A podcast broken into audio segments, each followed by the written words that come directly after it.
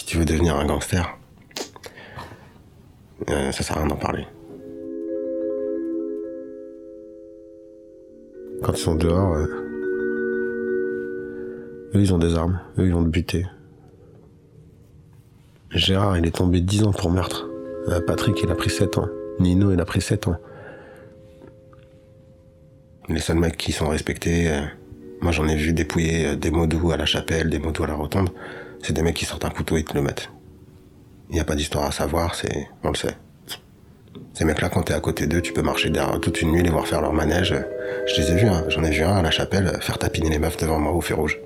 Toi, je veux de l'argent. Hop, il a fait le tour du pâté de maison en voiture, 60 euros, bim, une fois, deux fois, trois fois. Après, on est passé devant les modous, il les a pris un par un. Toi, je veux ça, toi, je veux ça, toi, t'as un, je veux ça, toi, demain, c'est ça. Ce mec-là, euh, là où il dort, il est au fond d'une pièce, il y a 15 mecs euh, qui dorment sur les lits avant lui et tout le monde le protège, hein, parce que.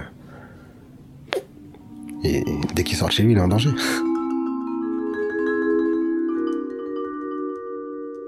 Caïs, il s'est fait euh, attraper par un mec. euh, le mec, il l'a égorgé.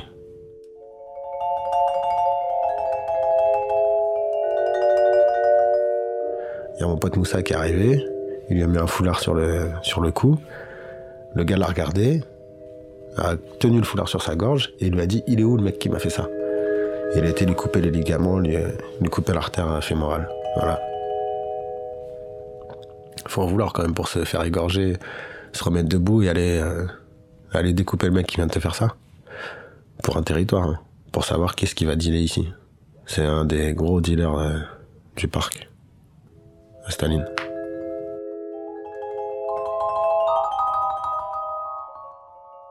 En un an, il a pris tout le terrain. En un an, tout seul, un bonhomme. Et il fait 1m61. Et il a défoncé tellement de gens que. On sait qui c'est quoi. C'est le petit bonhomme, c'est la terreur. Lui, au bled, il a son grand frère. Son grand frère, il connaît les familles des gens qui sont à Paris. Si tu fais des conneries à Paris, hein, il y a son frère au bled. Attention. Voilà. Très dangereux. Très, très dangereux. Moi, je t'en parle, mais.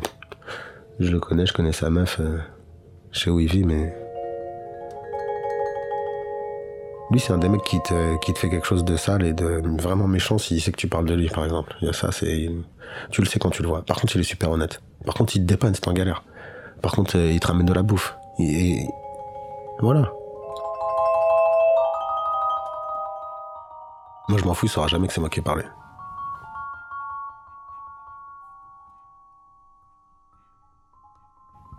Et c'est un mec vachement sympa. je te jure. C'est impressionnant, quoi. C'est un mec qui vomit souvent parce qu'il stresse trop, tu vois. Il est là, il se balade, il a ses trucs sur lui, et puis à un moment, il a bu de bière, il se met à gerber comme un dingue. Tu te demandes pourquoi Bah, c'est le stress, en fait. hein. Il fume des petits joints de temps en temps. Rien de plus. Avant, il tournait à la coke à mort, il était complètement accro. Il a arrêté parce que il pétait des plombs. Du coup, maintenant, il gerbe. il gerbe ses tripes parce qu'il stresse trop. C'est un mec qui est très malin, il vient, il dit le... deux heures dans la journée, puis il disparaît. Après, il amène euh, des cousins à lui, il leur fait faire le taf, et il est posé 25 mètres plus loin, il surveille, quoi. C'est tout. Et lui, c'est un rebeu. C'est un mec qui... Tounsi. Donc tu vois tous les Tunisiens qui sont dans la place, qui parlent autour et qui envoient les infos, qui disent euh, qui est là, quelle plaque, quelle euh, voiture de flic, quel machin. Et lui, il pilote.